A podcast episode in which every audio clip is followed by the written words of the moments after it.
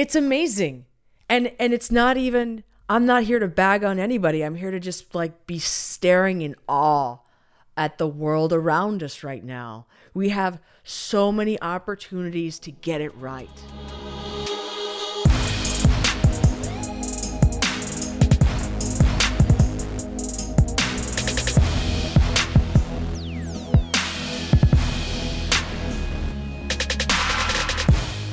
How's it feel to be able to see all that? It feels pretty good actually. Okay. There we go. Yeah, there's like a whole Yeah. array laid out in front of us. Hello, gentle folk of the internet. Welcome to the Kindness Economy podcast. Yes. We are your hosts. I am Rebecca Oliveira. I'm Courtney King. Greetings and salutations, everybody. This week, I will be giving a general life update and also Grandma turned 91. Oh, yeah. Also, just generally the power of luck and timing. What I'm going to be talking about this week. Oh, I'm going to talk a bit about um, the equinox. We have just had it yesterday afternoon, and also about feelings and how they're actually sensations. That's a thing. That's real In your body. in your body. Crazy. Yeah, I know. First off, I want to start with like a. I know we always start with like care and stuff, but I want to just kind of generally, um, my life and relationships and stuff have been just kind of good. Hey. And the thing that I'm doing for my self care is making sure that I'm having time with friends Ooh. in like platonic space. um, and so that's been really the the big thing right now and I'm spending time with people and making space for us to do this thing. I spent uh, maybe 12 hours yesterday and lots of time on the website through the week and lots of time doing the things. Wait, so are you being a bowerbird? Oh, what's that mean? Uh, decorating, decorating. Oh yeah, nesting. decorating our nest. Yeah, nesting. Yes, yes, Like, totally. Very much nesting. very nesting in the studio. And um I just am really stoked about where I am with my spouse and I want to kind of share a little about what we've been going through like we've gotten to an uh, uh on the backside of something and so I'm not going to talk about stuff as it's in process cuz that feels Yeah. too non-consensual and not a honoring of privacy. Yeah, that's a little too raw. That's too much. Um, but basically, my spouse and I realized that um, we made making money more important than our relationship. Mm. And it wasn't a thing that happened right away. It wasn't like, yes, that's where we're going to make money. We're going to make money and that's more important than. No, it wasn't like that. It was like, we first got together and I was, I want to have kids. And she's like, that scares the shit out of me. That sounds like a terrible idea. And here's why. Uh, the truth is, the numbers are from Elizabeth Warren's book. I don't know if you guys know that she read, wrote a book about this, but this was the beginning of our relationship. I read The Two Income Trap. Mm. And the takeaway from that that really shook up charity was that every child you have doubles your chance of bankruptcy. Oh wow. And that is real.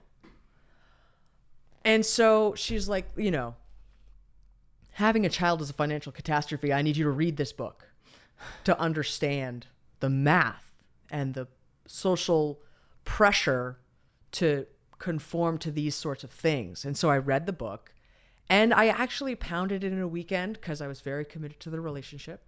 And, you know, from that point, we set standards about financial stability and what we wanted in our relationship. Mm-hmm.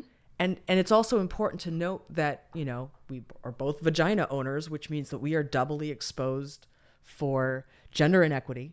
Yes. And and the decisions that we were making were very prudent decisions. Like I would say that Charity and I are both on the very practical lady side of the lesbian scale of expression, you know? Mm, yeah.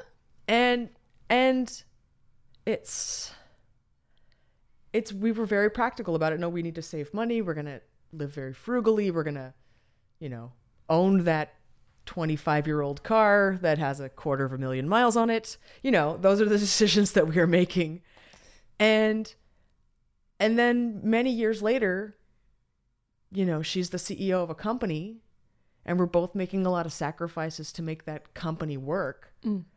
And and I haven't seen her in weeks or whatever. Or like I'm in a I'm in a pattern where I see her I used to say a lot. I see her 15 minutes at a time, maybe twice a day. Okay. And we spent a few years in that position. Mm. And that was like the I'm not going to get pissed off place. But it's not an I'm happy place. And and now she's spending time and I get to see her and I missed her. How's it feel? It's really nice. Yeah. It's really nice. And I have like my part my other partner that's around a lot as well because the the fact that we have to communicate over the phone is really disruptive to whoever's in the room. And that changes for people in the room means changes to people on the phone that like it's sort of disjointed. Mm-hmm. and it's and it's like charity comes home from work. Well now i have to get off the phone. And that doesn't feel good to the person on the phone. Or like i'm out with charity and the phone rings and i'm like i would really like to answer this and charity doesn't want to deal with that either but if we all lived together we wouldn't have to deal with that so now we're Right. having like lovely conversations about what it means to live together and how to make space for one another and um, i got sick from you know being a trash panda and being allergic to all the food. But then you know your friend has a birthday party and you're like, I want to eat, eat it. things. Eat it. And so I ended up very sick and um I come home with my partner and Charity's there and like they both work together to make me well again. And it was just really lovely. And it's just been really lovely domestically with like both of my partners around.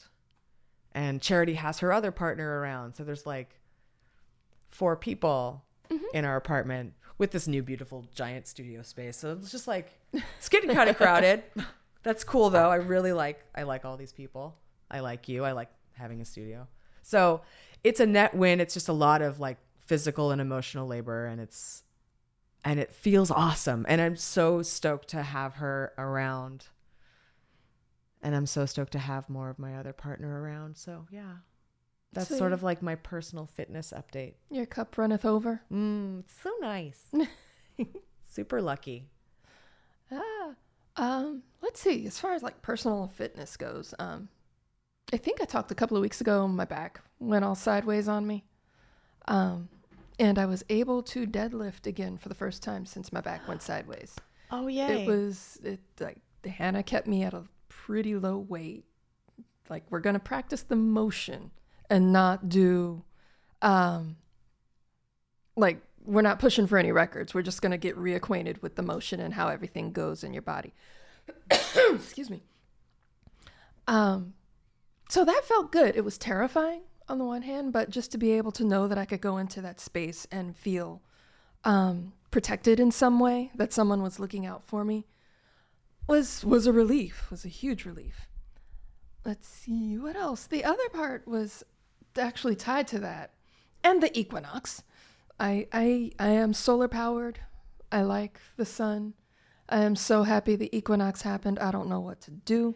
I mean, technically, the whole system is solar powered, but I mean, well, okay, yeah. carry on. I mean, it. I feel the sun. Lots of people do. Lots of people don't admit it. I didn't admit it for a long time. But anyway, the equinox. I decided between my back and just feeling grumpy and pounding all the vitamin D to stay afloat through the winter. Like, all right, I'm gonna get some some body work done. I went to the chiropractor for the first time in six months, which was an adventure. Uh, and she went to town on my neck and back. And while I always think of chiropractic as like uh, extreme back cracking, which I guess it is kind of what it is. It's Yeah, like it's back like- cracking is a competitive sport or yeah, whatever. like it's extreme back cracking. But and not and and uh, I find it pleasurable. The sounds are really intimidating, but when you actually get the the ripple crunch going down your back, it's definite sense of relief. Like, oh, that felt so good. But there are deeper benefits to having your back. I feel bad saying back cracking, but I'm just going to go with it. But having that work done on your back, there are benefits to it. And I'm the always- preferred verb is adjustment. adjustment. Okay, adjustment. Adjust. okay, word that they adjustment. use, right? Thank you, because I was drawing a blank on it. Uh, but getting adjusted, there was one particular spot that she went for yesterday that took both hands and like pushing me. And as soon as she did it, this info, like I felt something catch in my diaphragm basically.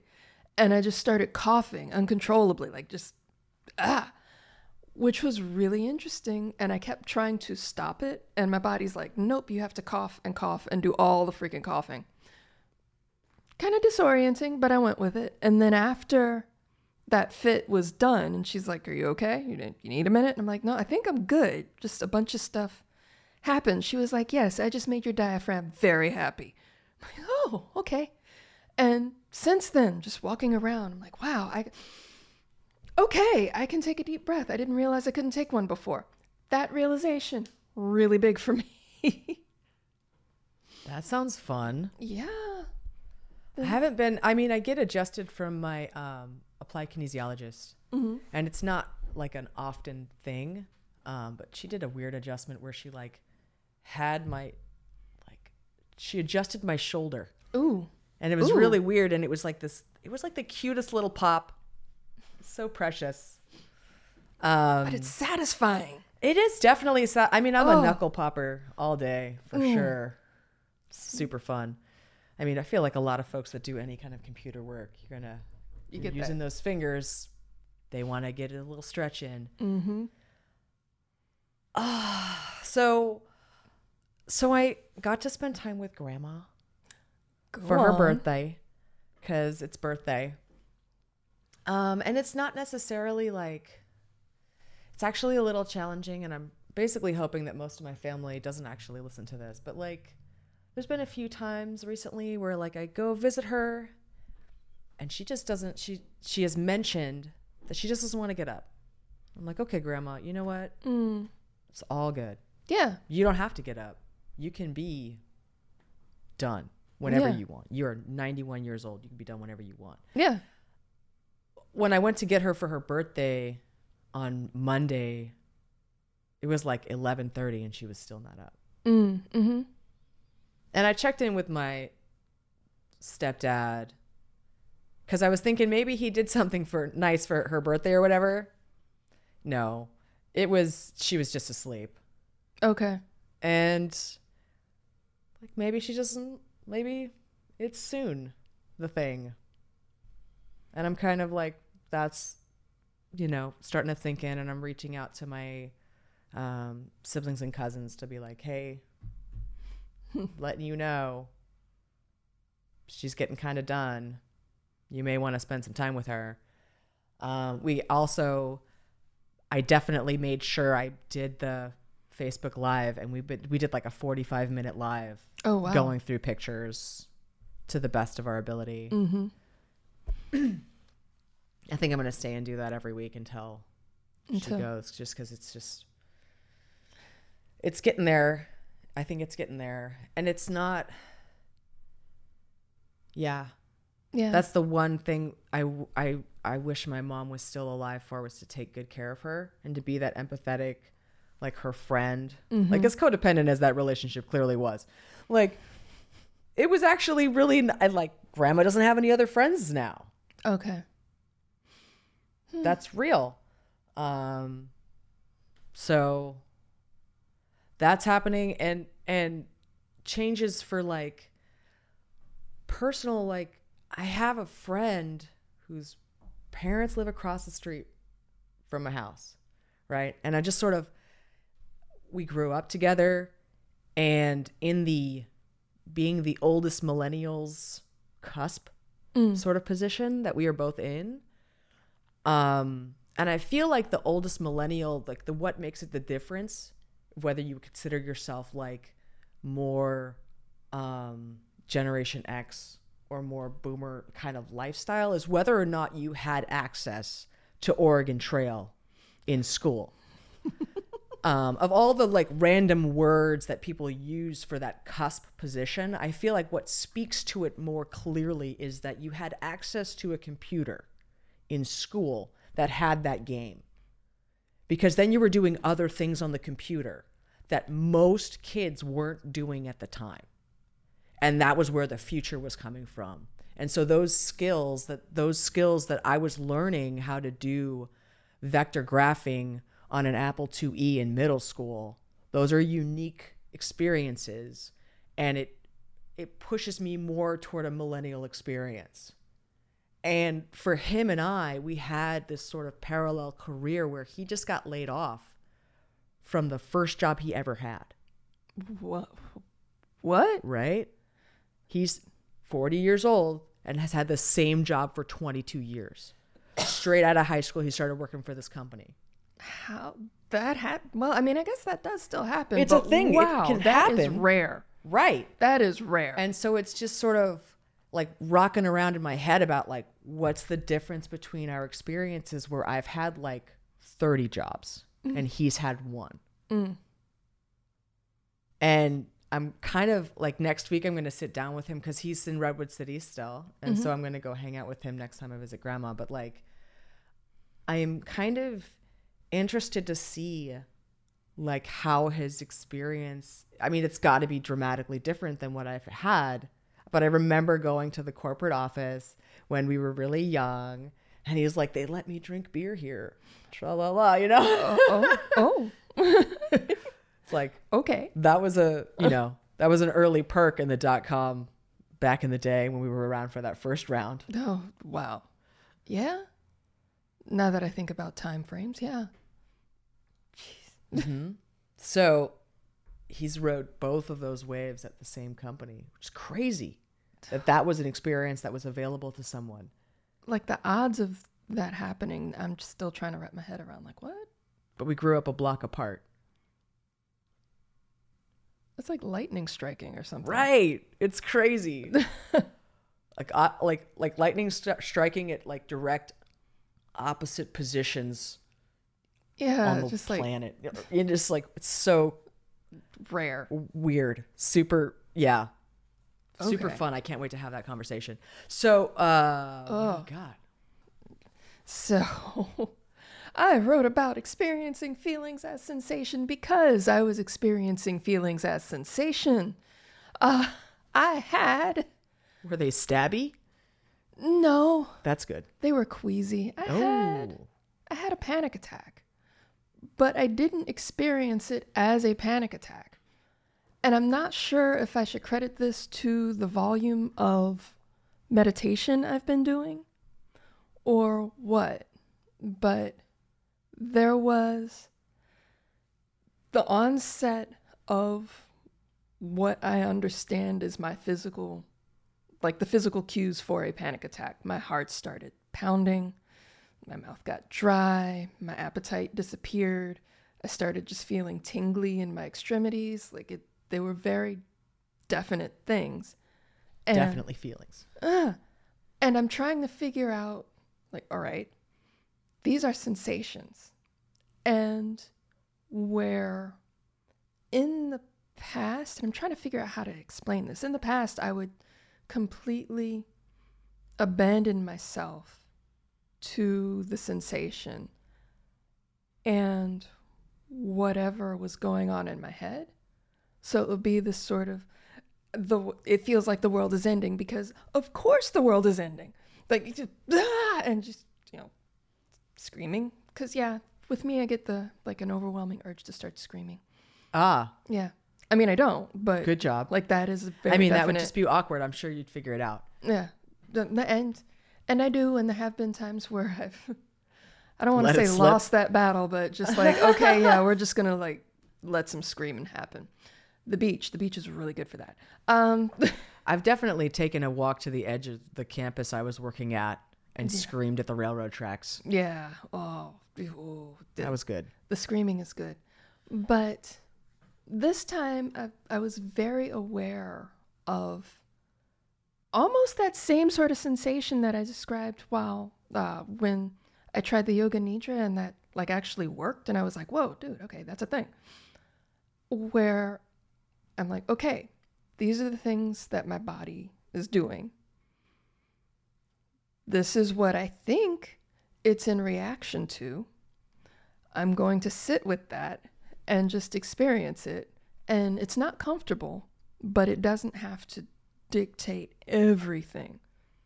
If that, Totally. yeah. And that was a very uncomfortable, supremely uncomfortable, but really fascinating experience. Because it's, I was along for the ride, but very much driving the car. Totally. Like there wasn't like there was a backseat driver narrating everything. It's like, okay, yes, yes. But they don't get in the front seat. no, They don't get the wheel. no, they don't get the wheel. I love And the eyes when you said no and then new like, no. like no, I got to I got to hang on to myself through that, which is something that does not happen or did not happen often. Where it's like I got to hang on to myself through those sensations.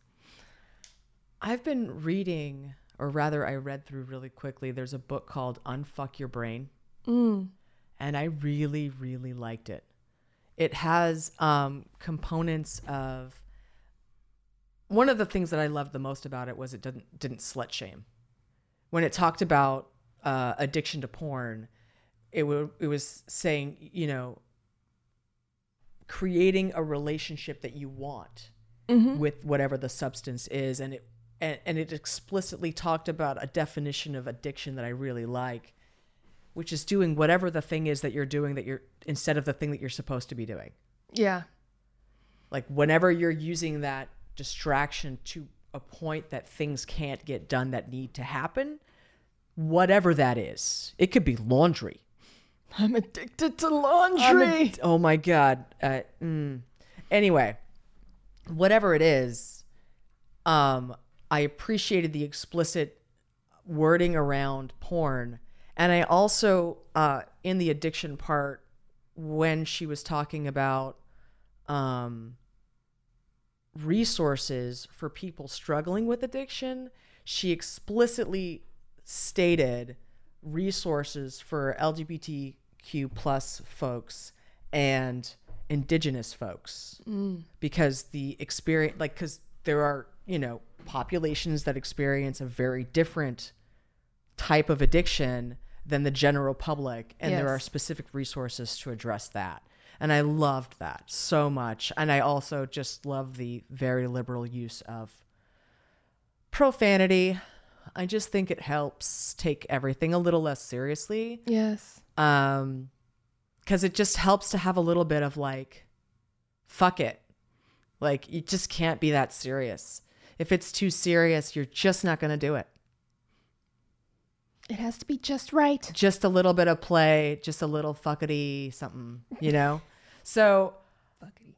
I I in in like in the book it talks about you know that we talk about emotions but they're really feelings and the actual science behind the parts of your brain that store different memories and the way that they work and the way that your body stores memories and the actual science behind it instead of it just being some kind of like woo bullshit ass explanation it's an actual science based explanation. So mm. for my, you know, I'm going to say dogmatic atheist friends, you know who you are. I may be married one, whatever. I've made those choices with my friends, I know. Um that I think is going to be an incredible resource for, you know, for the people that don't quite understand where their feelings are in their body. It's pretty dope. Being able to observe your body. It's so fascinating the new that new game. Mm. What, observing your body? Yeah. Because, yeah, that, that is. Today, the the other we got a lot of feedback this week. Mm. Um and also a friend of mine sent me an article cuz I'm doing a lot of social media stuff and you will never see my kids. Mm-hmm.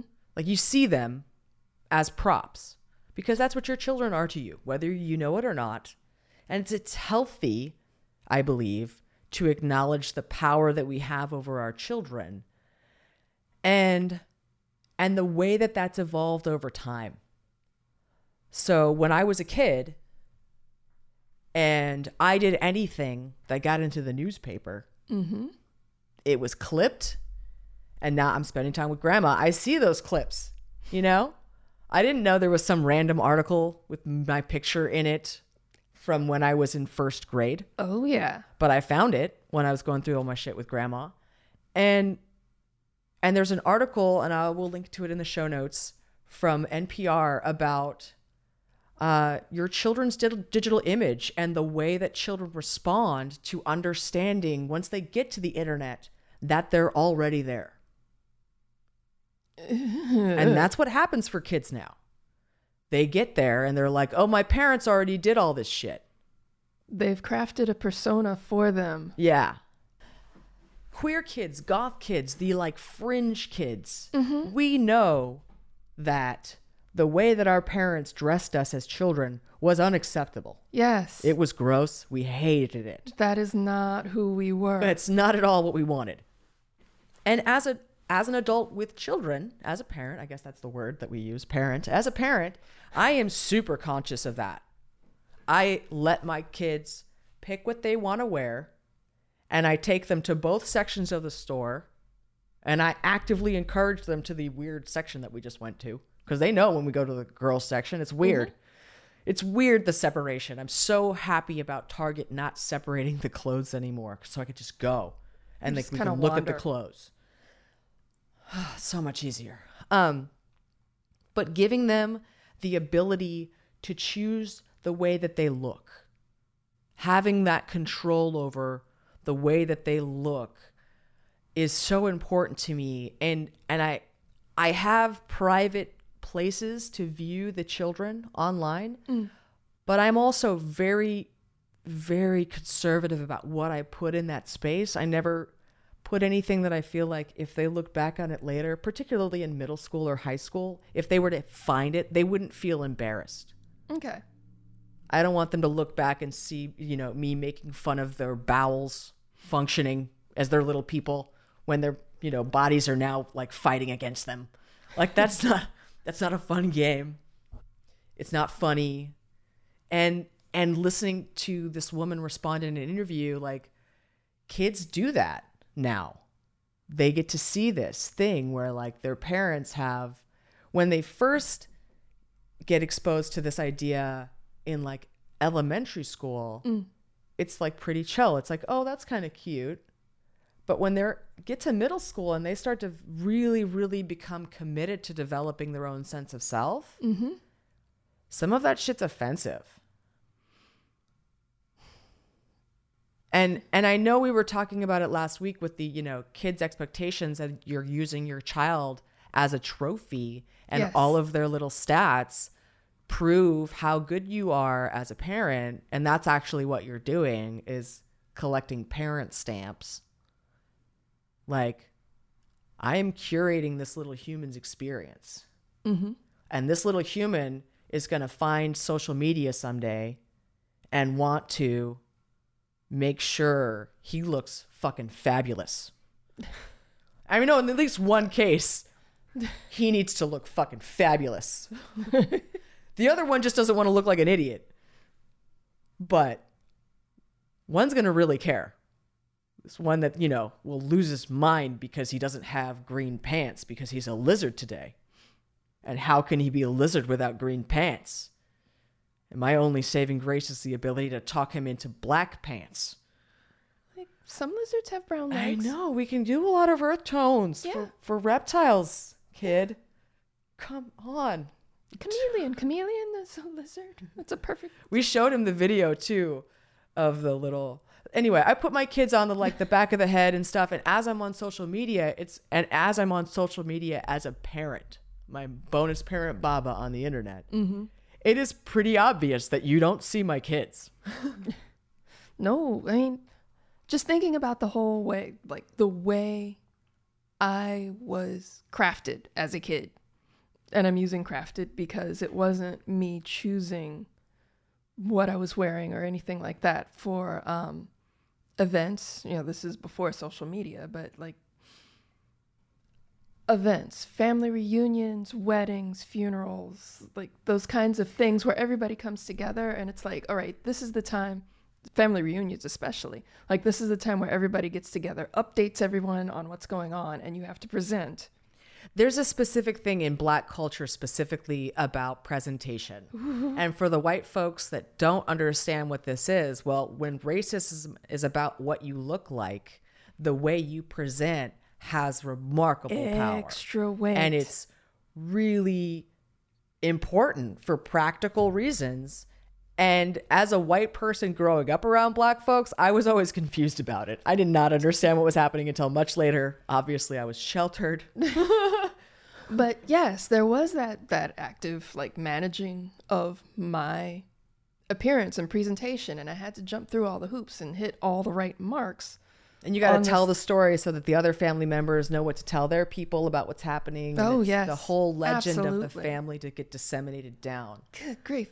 But then when I started trying to create my own identity, and the first place I pushed back was appearance.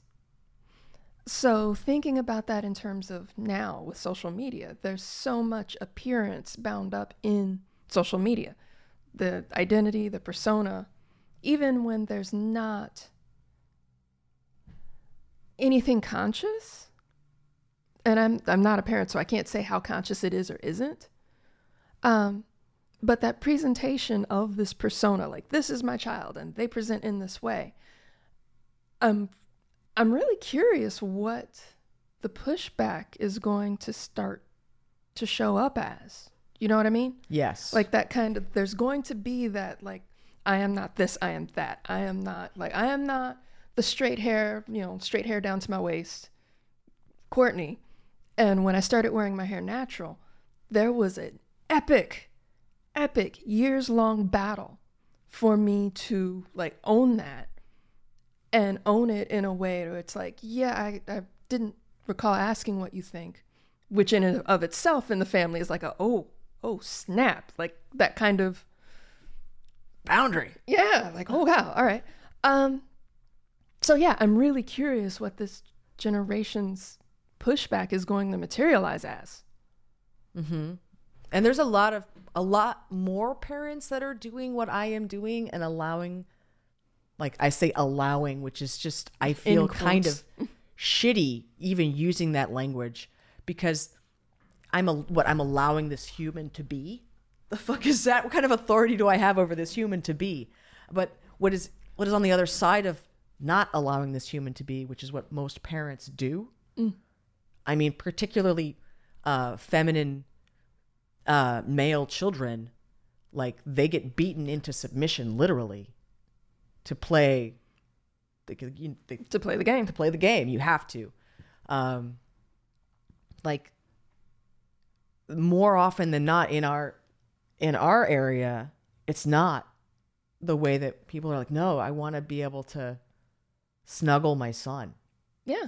and teach them that like like touch is like platonic touch is good and can be it's important Like feeling your body you know Yeah. these things we were talking about earlier Feelings that Yeah. sensation. I mean, sometimes physical sensation can counter the emotional, like the sensation that's born of emotion.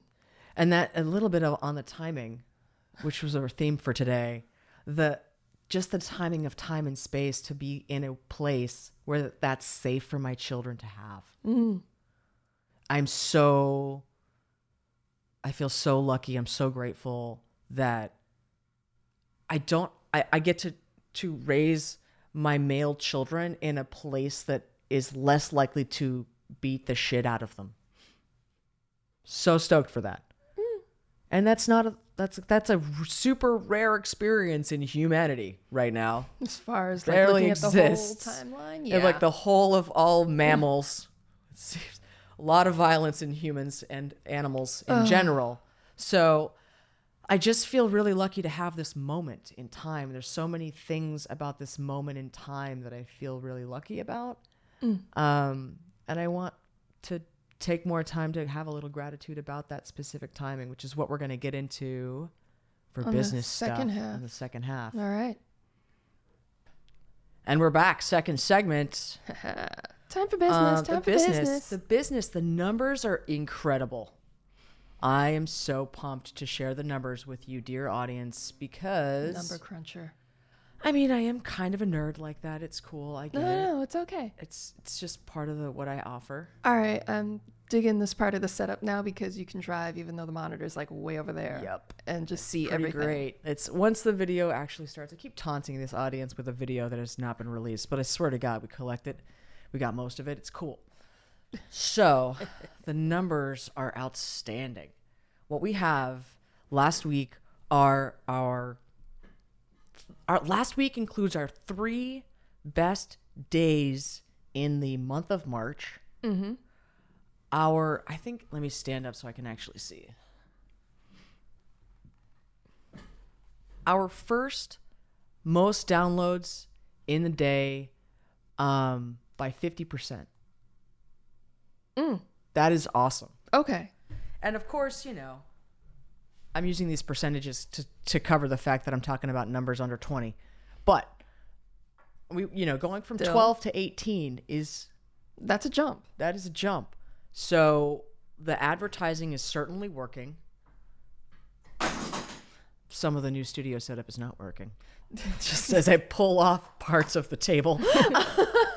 Chunk. Um, uh, but the the ad thing is totally working, and the thing that's interesting to me is I don't quite understand what they're doing with the difference between reach and the uh, the click through, except for that everybody seems focused on the uh, cost per click because that's that output, and so the people that have dollars selling products I was gonna say that's really, for moving really, widgets. Really care about those numbers. Okay. And I swear to God, the difference is I just do the math myself. It's not that hard. Just do it yourself. Because you know, like the math is simple enough that you know if you get a greater reach, you're going to get more clicks at the end of the day. If you're reaching, and I'm talking a magnitude of 10, like a full degree of magnitude on this reach. Mm. We went, we got to half a million eyeballs half a million pairs of eyeballs. Which I'm still kind of going, what? I'm stoked. Other things that I learned that taunty thing that they tell you, like, oh, your ad is performing really well, extend it. Don't. Dear audience, don't. you want to know why? They know what they're doing. They already know who to. That once you put in your interests, they know who they're going to right away. And they're not going to keep pounding those people. That is redundant. That is called market saturation. Also, sometimes spamming, depending on how irritated people are.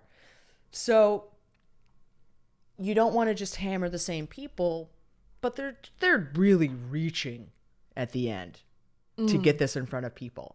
And my click through rate, and I will I did my math, and and you have to sort of track it over time because they're just going to give you the thing at the end when it was really hot, it was 20, 20 cents a click. That is as good as any of the other ads that we were doing last year. Mm-hmm. Better than most. Better than almost all of them. Oh wow. Um, I, I got it down to like 15 cents a click. Okay. So that just to give you context, most of the time it was around 45 to 75 cents a click. And last week it was $2 a click. And I was like choking. It was like between it's 70 78 cents I think is what I'm reading there and on the other for the Instagram one it was $2 and I was just like damn. Okay. I was sad. So this is down 20 cents a click for the early over time it sort of trickled up at the end of the campaign it was 22 cents a click still amazing um so we're going to keep doing that. That was awesome. That also got reflected over obviously in the numbers. We're going Yeah. up 50% that's awesome. Um just like you know I, I i love gary vaynerchuk and i feel like this is a week we crushed it. Fucking i feel stoked about that. So we played the game and we're going to keep playing the game and the numbers are telling us we did we did good this week. Or you know, me the nerd, the nerd in the lab. Like I'm just gonna keep talking. That's um, I mean, but you're still the star of the show, right? Like that's the game. Is you're you're the talent, and you're the engineer. and I'm in yes, you're the engineer. I am the engineer. I'm like I, I just I just do things. I do things. I make you look good. You do. You actually do. Thank you. I appreciate that. Because otherwise, I would be sitting in the corner, like sobbing quietly, going. This would have stopped a while ago, yeah, probably. I'm full of feelings. I guess I am full of feelings. Um, I'm going to talk about my work again. Ephemeral stuff this week, talking about panic response, which is kind of where the feelings as a sensation came up. It's not just me having my own feelings. One of the things that happens regularly, often in my work, in my field, is that people will have uh, a situation that makes them say, Yes, I would like to have help in dealing with this situation, dealing with this clutter, dealing with this house, this closet, this garage. And it's taken them a lot to get to that point. Something has pushed them. But then there, and this has happened like multiple times in the past seven days with like different people, where it gets close to the time for me to show up and the response is, "Oh my god, I can't do it. I can't. All right, I gotta cancel. I, ca- I can't. I can't do it." Abort. Yeah, yeah, and some people combat it by having like a cancellation fee or like doing things within 24 hours, and I've experimented with some of that, but it doesn't really get at what's going on. So like I'm I'm starting to get curious about that particular panic response itself. Like, what is it that makes someone throw on the brakes? Well, I mean, honestly, according to the book that I just read, that like how to unfuck your brain, there's Uh-huh. like the playing dead. Yeah. Yeah, Yeah. that's my first guess, but it's just because I read that thing. You read the book, therefore all the answers are in that book. I mean, not all of them, but there's a few There's in lot. there. Oh, yeah. No. I, There's some nice ones presented in a helpful way that I found unique and helpful, particular. But you know, yeah. Um, but you, playing dead could be one of them. But there's one of the things that comes up is a minimum viable standard of acceptability. Oh, I know what that means. Like, I have to be, you must be at least this bougie to ride life. Like, that, Oh, okay. like, that, uh, and I don't know if that's quite the right phrasing for it, where it's like, you, the image, going back to image and presentation, you have to be this together or organized or presentable. Like, your front facing image has to fit a certain thing in order for you to let someone in your house. Oh, right. You see where I'm going with Yeah, this? yeah, yeah. yeah. It's and it's it's really it's a panic response in around uh appearance and it's like ah mm. Can you tell I just got stuck in a feedback loop? It's okay. Okay. like, um, but it is the image equivalent of image. That's it. The image equivalent of uh, when I used to model, there are a couple of times where I was stitched into clothing. Right. The you know photo shoot you're gonna put this dress on it's gonna fit like oh you're built this way okay. So you know get somebody in and i get sewn into an outfit in order for it to fit the way and then i use quotes around fit in order for it to fit the way it's supposed to. Take the pictures everything looks fabulous shoots over they snip me right out of it. That was something that constructed a good image but the clothes as they were presented in that image didn't function as clothes and they couldn't function as clothes. Like, It was tapestry. they, yeah, it's just like put on me. Also, be a wall, please, for this fabric. Yeah, Like, yeah, No, can't do that. Sorry, I got lumps. I know, really. Sorry, I'm a mammal. I don't know what to tell you. I got I got a trunk and it's got but there's that same I mean, there's a lot of focus on, you know, being cognizant of image as it's presented for your person. Like understanding that yes, there are all sorts of Photoshop tricks and like in camera tricks to make images look like they really aren't. And people are aware of that artifice, but that awareness of the artifice doesn't necessarily extend to space. So people are like, well, of course I can make my home look like something in this magazine. No, I, mm, I mean, you can. And it'll look that way for like half an hour, Maybe. maybe. But life is messy by nature. Like it's the only time things don't change or are static and pretty is when they're stagnant and like frozen in amber. Life, by its very nature, produces messes. Yes. Like it's it's a biological process. Like you're gonna have to use bathroom, all kinds of things. It's wet, it's messy, and it just creates things: paper, cups, dishes, laundry, all that. It just keeps coming. There is no end to it. It's just how you deal with it.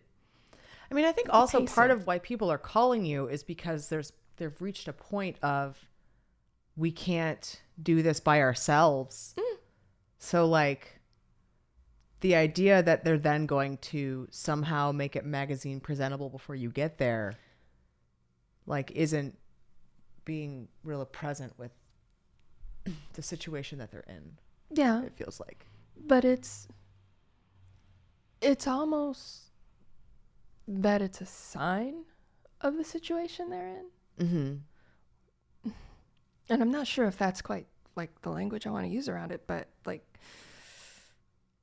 I mean, it's certainly a symptom of the situation. mm, like just the the awareness of the disconnect between rea- like their life as it exists and what the picture in their head is. Mhm. Like these two don't match. Therefore, like no, it, it is it is the tangible world. It's the thing that actually exists that is wrong. No, the thing that actually exists exists. You can't get around that. Mhm. So, so yeah, like just getting curious, and that's where a lot of the panic comes up. This is something mm, uncomfortable. It causes extreme feelings, and shutting down is a good way to not deal Not with deal that. with it. Yeah, skip. Yeah, but you can't skip it because you're soaking in it. It's your house. Yeah, you're it's like it's right there. Mhm. So yeah, that is that is a thing. That sounded fun-ish or growth. was- growth. Sounded like growth. Y- yeah, growth, but um because it led to me starting to examine like getting curious about the panic made me start to figure out like okay, I do intersect with like panic response in all these different ways. And I do wind up like talking with people through it. How can I help people kind of work through that? So I've started trying to write up a class around Nice. that. So More soon. Yeah, more soon. I have an outline and I'm actually developing. Like I, I have a system. I didn't realize I had a system, but I have a system. I'm not shocked at all by this concept of you having a system. It feels very yes. but I have to put words to it. Come up with like a clever name and shit like that. It's like, Oh, we'll uh, work that out. uh, We can help you. eh. But yeah, system. Mhm. Putting words to it. That is. Oh. And actually sitting down and going, oh, holy crap. I do have things to say on this, and I actually do have a system. Sparked my own panic attack. Ah, You see where yes. The oh, snake- brain. the snake eating its fucking tail. I mean, oh, just like brain. ah, it. So yes, being able to be cognizant of my own physical response to that whole panic thing just added another layer of okay, just write down what you're feeling right now because it's going to be relevant, even if it's a fucking pain in the ass and you would really rather just hide under the I bed, something soft and, and heavy on top of me. scream into the pillow. Mm-hmm. Yeah. So that's Good what I meant by it like bled into the the Sure, thing sure. with the oh. Excellent. Nice work. But that is that is happening. That is why I have my book bag with all my notebooks in it cuz I'm a little writing thing. Good job. Nice. Thanks. So more content from you soon. Oh god, yeah, so much more content. Um, I I guess this is the part where I say, in parentheses, I'm flattening my Patreon. Like instead of doing tiers, just everybody in Patreon's just gonna get everything, and the first thing that everybody's gonna get is the first draft of this class, like all the information that I come up with. Like here, thank you. Mm-hmm. so yeah, Yeah, simplifying is way easier. Yeah, tiers are People are just a gonna pain get in what the ass to get. manage, and it's easier to hide from it. Don't hide from it. Just flatten it. Just shove it Mm. all out the door. Yeah. That's where I am right now, shoving everything out of the door. also the part where you start to like define value for what you're producing. Mm. Um like there was a thing that I did when I was a DJ where I somehow managed to calculate at some point the number of dollars that I was paid per track that I picked. Mm. And that was the worst math I've ever done in my life because it made me somehow in my brain like believe that I needed that dollar to pick a track. And then all of a sudden, all I could listen to was NPR in my own time. so, you know, sometimes commodifying things in that way is super unhelpful. Just a quick Mm. warning to the dear audience that I love don't do that to yourself. Yeah. Uh, but I had I had another Squeeble meeting Squeeble meeting? and I love I mostly just love saving squeebles, but also I love supporting my friends. And there was a lot of really good stuff that we talked about in the meeting, so I want to share a bunch of that. Um, the first one, because we've been doing so much conversation about KonMari, uh, I recommended that she start a Squeeble buyback program Ooh.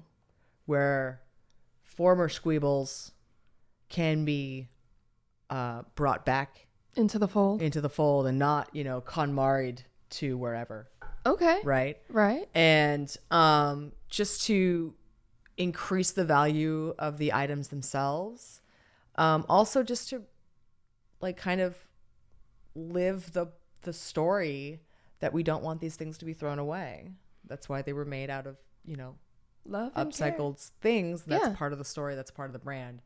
Um, and then there was also, I've been telling them to look for an animator to do little cartoons with the characters that we, you know, they have the IP for these characters. You can use them for whatever. Uh-huh. Um, but now we have TikTok. and you don't need you don't need you don't need an animator. You can just, you know, do little puppeting with the things and stuff. So I Like we tried just to did during the exactly. So I, I'm trying to talk her into puppeting with the squeebles on TikTok, and then with the to pr- pump sales for the uh, more mass produced items. They're still not mass produced. They're just Group. easier group To produce. to produce. Hand- they're all still handmade. It's Mm. just like you know a little pillow instead of like a doll. Like that's a different project entirely. Yeah. But she's making like the little pillow that we've been playing with and showing you. She's making those, but with like little furry hair tops. Oh. And I'm just like, yes, touch, feel. Like people love to feel and and get that textile Physical interaction with stuff. Um, I mean, that's why trolls were so popular. It wasn't because they were darling. You could touch them. You just like it was just that texture of that hair. Like you just gotta play with it, blow on it, all that stuff. Um, so she has like that kind of textured hair on them. Just just Muppet Muppet hair. Muppets are great. I was gonna talk more about admission stuff, cause I read a thing on the LA Times today, just more about. Actually, it was a couple of different articles. Uh, the one that I read today was about a parent just sort of saying that they weren't concerned with the moral implications of the. See, yeah, that face, that face right there. They were not concerned with the moral implications of them having participated in My jaw didn't drop scandal. only because I'm kind of holding the back of burp. I Uh, it's like, but that was a face. Maybe it was the burp. I don't know. But that, that sort of like, it was something done in service of getting my child into the institution that they, they deserve by based what? with quotes, Yeah, that I say sarcastically. yeah. deserve. Yes. Where it's like, what the fuck? And one of the things in the article the, from the LA Times, I retweeted it, so like it's there. Um, excuse me, was that it was the uh, one talking about children as props and children's achievements as feathers in the parents' caps. So there's this sort of drive to amplify all of the kids' achievements and like have them on social media or like it's it's all image. It's all fucking image. But it's uh mm, there's there was an, a study just sort of looking at the incidents of cheating in order to get into institutions. And the incidents of that sort of like cutthroat loophole seeking by any means necessary is most prevalent in situations where there is the most inequity between classes, where there is that sort of you are locked into this class by virtue of where you go to school, who you meet, the social circles you develop. Mm-hmm. So it's like that sort of cutthroat behavior is a sign of like increasing stratification Mm-hmm. Where it's like ah ah ah, ah. I and mean, that's also kinda- just like the the undoing of affirmative action recently, where like the middle is fighting to get in because they don't know about the loopholes and the dollars and they don't have the dollars, Mm. you know, all this other shit. Mhm. Like, so they're going after the poor people and minorities. Mm. Uh, because we're stealing everything. right. That was sarcasm. Again, we got it. Yeah, we. I'm so excited for when the video. Our set looks so good. It's gonna be great. um. So yeah, the that's But the, the, just the idea that a parent would like not quite get the moral quandary of, you know, I I I I, I get that you feel absolutely entitled to this, but what about the people that earned it? and that and that action and that's what makes me want to like double back to the statement I made last week about uh, getting my scholarship. Oh yeah. And with that, and like in parentheses, I in no way meant to shit on anybody who wound up within any of the other categories. Like, of ac- scholarship. yeah, it's like, cool. It was more of a temporal thing.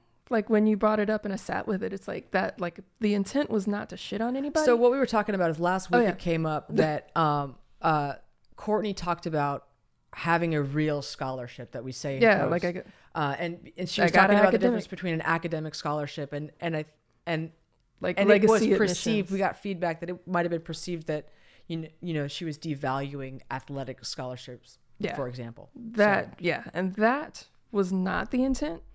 I can see how that could come across. My bad. Um, but it was more of a temporal thing.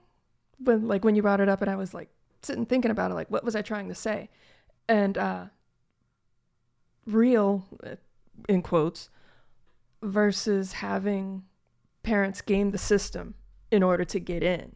mm, That's so like the scandals going on now right and that's what I mean by temporal. Like, So not what- comparing me with my peers then, but me looking in comparison with what's These going on kids now. got it So that's got it close parentheses. let's clarify thank you for clarifying that yeah, it's like that. just like okay, this is a window where I can talk about that. Let's just bring it in.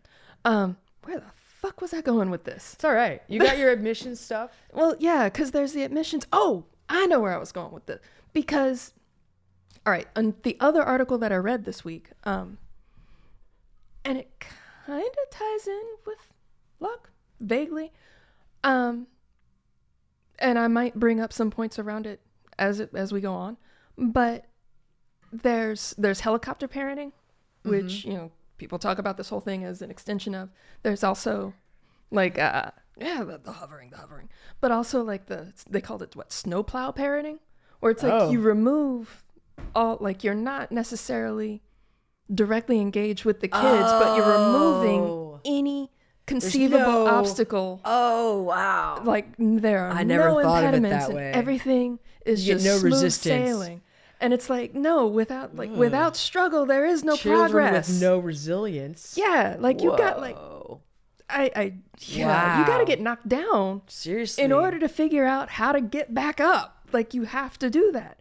So they're like college counselors are starting to come across kids where like the a kid's diabetic and they have a schedule and a monitor but the parent manages the monitor the kid goes off to college and the parent is still doing the management of diabetes the kid's diabetes. And it's like you're gonna have to learn how to do that.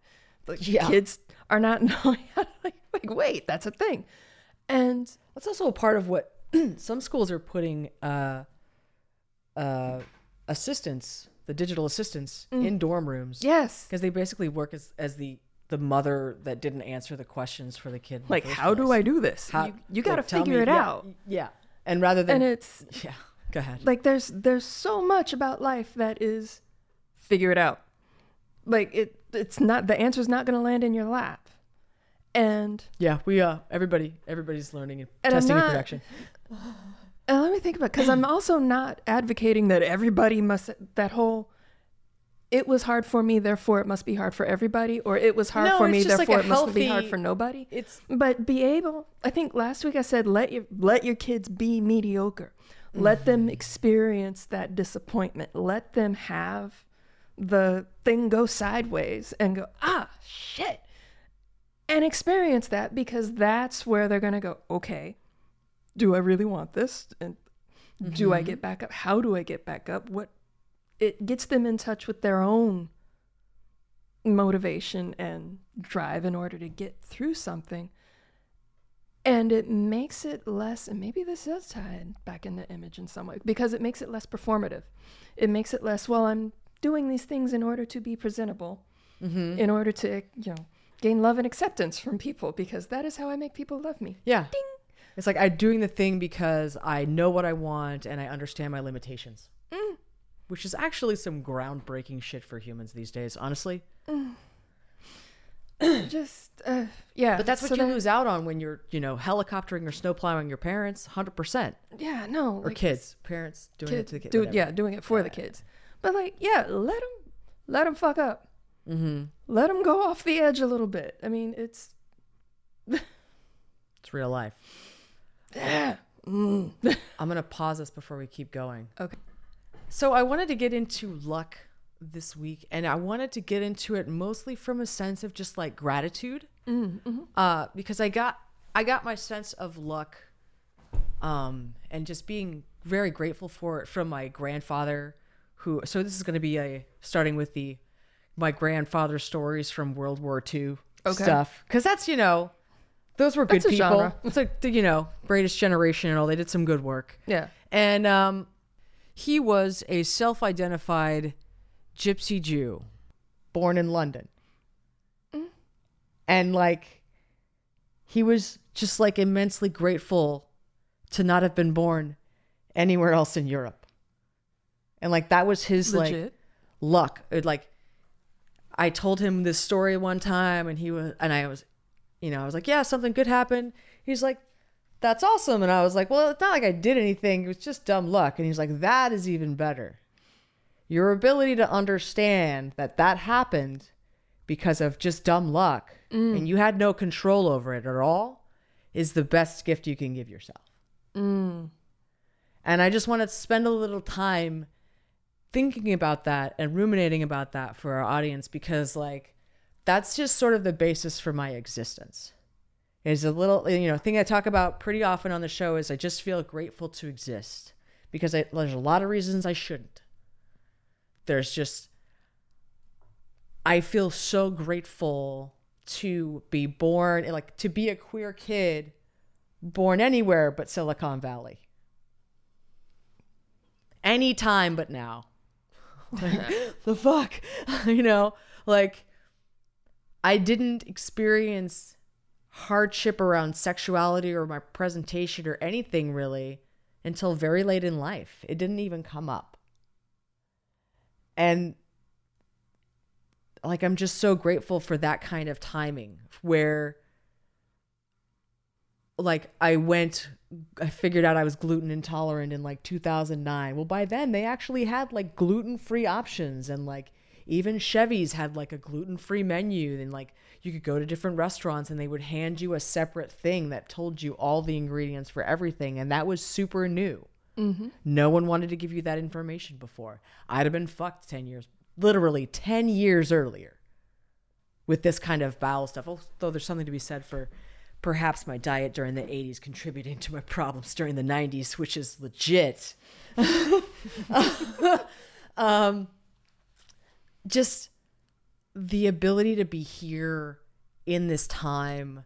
And I know it's divisive and it seems like crazy, but just think about how stable the world seems for other people and the opportunity that we have to witness something, even if it's terrible, deeply profound and earth changing. Like our world is going to change. It has to. The environment can absolutely not sustain us where we're at. It is either going to like whip flash back and kill most of us, or we're gonna stop. Figure Whatever the fuck it is. Like this Figure is it out, people. this is remarkable times that somehow we've managed to meet the humanity has meet, met the point where the earth, the entire earth can no longer sustain us. What the fuck is even happening? Like it's just sort of science fiction has become real Uh-huh. and these are the times in the, that we live in and i just it's Welcome to the future. yeah i just keep saying that because it feels like i'm living out of some you know 50s sci-fi weird reality where it's just like i don't I- it's amazing and and it's not even i'm not here to bag on anybody i'm here to just like be staring in awe at the world around us right now we have so many opportunities to get it right and yeah, there's lots of people happy to cling to the ways that got us fucked here, but that's not gonna last. It can't. They literally, it literally can't. This is my like hopeful nihilist rant, basically. Really? I love this. I love the inevitability of it. And I have so much faith in the kids. Like, the luck for me is that the abuse from my parents created a brain that was self aware at the age of four. And the ability for me to watch myself grow up and watch myself interacting with the people around me and understanding a sort of meta like children don't experience this. I have so much faith in my kids to make good decisions for themselves. There's no part of me that wants to control their image online. I know they want it. They're going to be real they're they're going to do a way better job than me. I know that. I did a way better job than my parents. I knew that was going to happen when I was 4 years old. Like the Nope, perspective that I have is remarkable, and I just feel so lucky to exist and to witness it and to be here to share it with you. And I love you and you specifically. While I give you Hi. eyeballs, hi. Hi. I am so thrilled to be doing this, and I feel so lucky and I feel so blessed to be in this moment of time. And I think if more people took the time to have the gratitude for the position that they're in as just a matter of chaos and timing, they would be less attached. They would be more willing to share, and not in like, you know, an ultimate like Marxist weird way. In a like, no, like I'm just not attached. I'm willing to pay my taxes. I'm willing to pay more taxes. I want to make sure people are taken care of because I understand that the reason that I'm here is luck. And I want to make sure I produce as much luck as possible for everyone that comes after me. It's not that I want to, you know, share my way to, you know, I don't want to fuck. I'm not, I'm, I'm not here to be MC Hammer. Wait, what? Do you know what happened to him? It's a West Coast thing. Let me restart the camera. So MC Hammer in the Legends of Hip Hop History, whatever class that we're going to give over time here. Um, MC Hammer was a local legend from Oakland, Yes. and um, he had the like largest posse in hip hop history. The entourage. Got he it. had the biggest it. entourage ever. He just hired all his yeah. friends. You bring everybody up. You bring everybody up, and that's the game. You have to, particularly like the queer folks and the black folks and the Jewish folks. We have this down because that's how we've survived. Is when you get anything, and you can actually listen to like details about this in uh, Explained. They have a, a racial wealth inequity explained episode that's actually really good. Um, but the fact is, is when you come up, you got to bring up all your friends because there's there, it's not coming from anywhere else. And I wish I just want for people to have that gratitude to understand that that's the way the game is played. You don't just, you know, you don't win, but what you get a you got to get a private island. Do you need a, a bigger private island? Would you like a small nation? What are you going to do after that? How are you going to treat your people? Like, like the guy that I follow online, like he he's not investing right now. He's hoarding all of his money.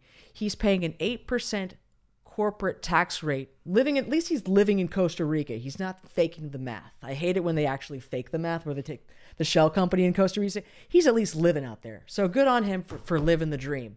But he's hoarding his dollars, waiting for an economic correction, and then he's going to invest his dollars into the economy when the co- correction happens, and he's going to make a killing. And that's true. You're going to make a killing, and when then what? Now what? You're going to have more money that you can spend in 10 lifetimes. What what are you going to do? You are you going to move back to America? I mean, I know that Costa Rica is technically still America, but are you going to move back to the mainland? I mean, I you moved from San Diego. Are you going to be cool moving back to San Diego? You're going to go back to Maine? Like, what are you going to do? It. You got to think about it on the long term, and you got to understand that the only reason you're there is because of luck. Everybody that succeeds worked their face off, but you don't get anywhere without luck. If merit were enough, only poor people would be successful right now. If it was merit, those are the people working the hardest. Those are the people that deserve like some at least some damn childcare. you know? But the people who are lucky have no respect for the chaos that luck brought them. And have no respect for the chaos that everybody else lives in and they think that they earned what they got, you get no. You got to understand that that success is communal. That any success that we get here in this moment with this podcast is by virtue of the fact that we speak English as a starting place. And now our information is more accessible to the audience because more people speak English than most other languages. So we have more availability. We're Americans. People think that's cool. It gives us access. I Oh, it still does. oh, 100%. Mm, okay. I, mm, I mean, we're we're fucking up that image, let's be real. I mean, I mean, It's not as it's not as good as it was 5 years ago. Mm-hmm. Or mm-hmm. even 10. I'll be honest, everything after 9/11 has just been downhill. Yeah, it's just not been good. Like- Not good. So, luck. you got to be just honor it. Meditate on it. Give back. Make that luck real for more people.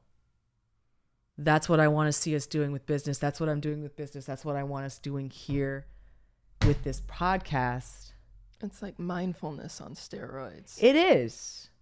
Understanding that luck is so real and it's so powerful. It is it is mindfulness on steroids and I love that. Being in the moment so deeply, where it's like, okay, this is what the moment has brought me.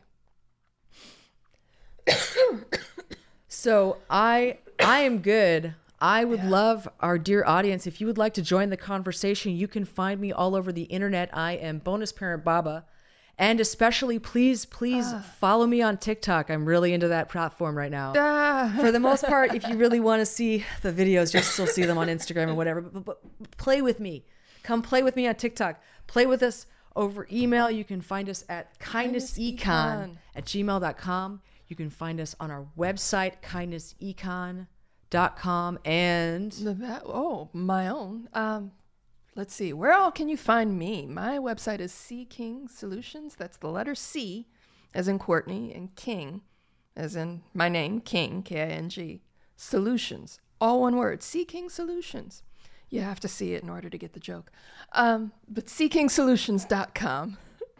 you can sign up for my very, very dormant mailing list there. we put out content there last year. Yeah, I put out content. There's good stuff happening Yeah. there. And then like what else? I'm on Instagram as Seeking Solutions. Again, the letter C, the name King Solutions. Um, I'm on Twitter. It might actually help if we just said C King Solutions, the letter C, K I N G, Solutions. Oh, That's concise. I like that. yeah. All right, carry on. Sorry, we're just Yeah, working We're this working out, that folks. part out because it's yeah. Test and production people. It's totally a visual pun. Like it, it is. And now we're doing an audio game. It's it's a you know Yeah. It's mm, fun. Things happen. The ground shifts beneath your feet. But like and engage with us Please on whatever platform you choose. like, share, and subscribe. We are now available on iTunes, Spotify, and all over the internet with Google. All over. All over it.